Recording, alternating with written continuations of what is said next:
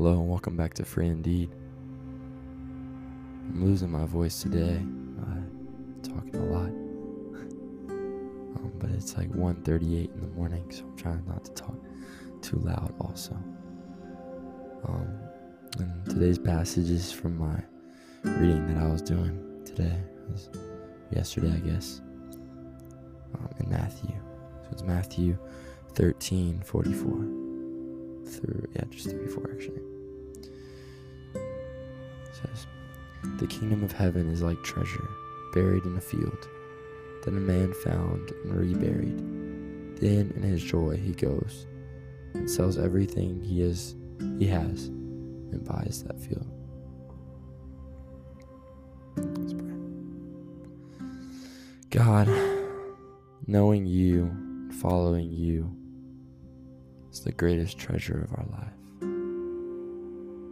Lord, help us to have obedience and faith in you, to sell everything, to rid ourselves of every distraction and of anything that keeps us from you. Help us to trust you and that your way and your character is good, that we can put you above everything and be satisfied and taken care of. That as the lilies are clothed and the sparrows are fed, so we will be by you, and how much more our value is than them. Lord, help us to remember that you care for us, that you provide for us. That when we sell everything, that the treasure is worth it.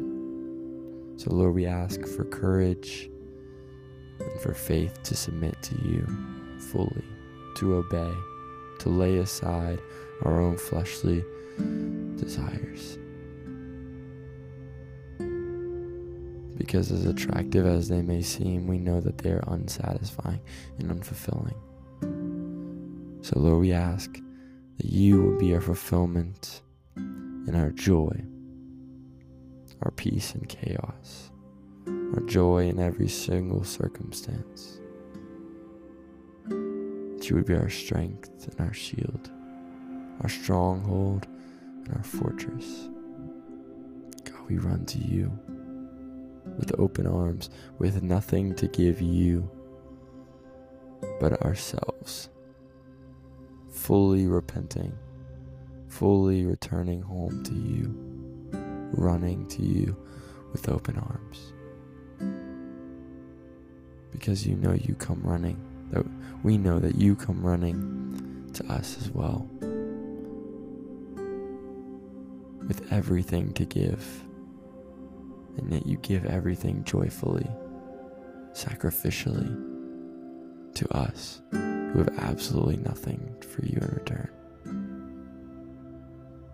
All we have to give to you is ourselves, so we do, Father. We submit all of us to you. Lord, we thank you for your word and the parable, and this parable, Lord, of the kingdom of heaven. And God, we ask that each day we would continue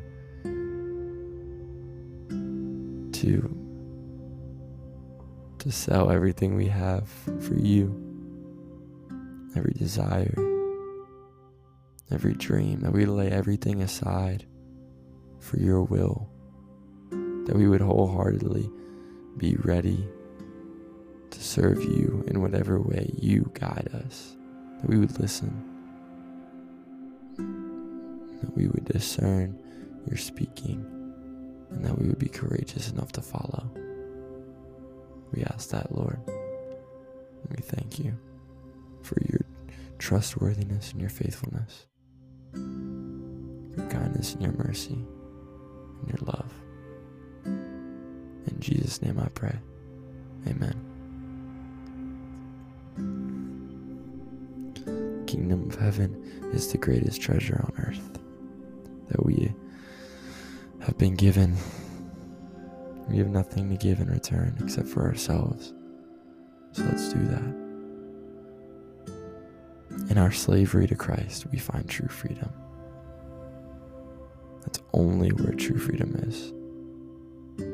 as Tim Keller said.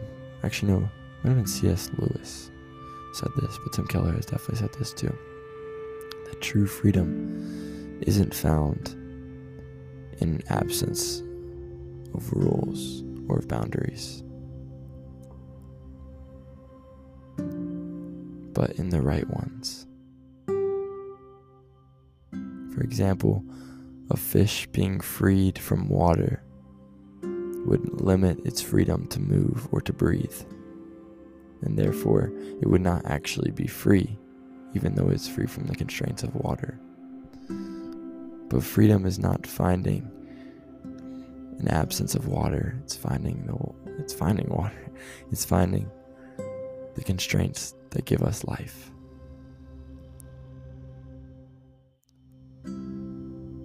Obeying God might seem constraining from the outside, but it truly does give life.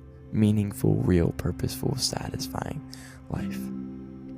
So I pray that you would find that freedom in Jesus, and that you would find it, and that you would show it to others, that we would pass along the gift that God has given us.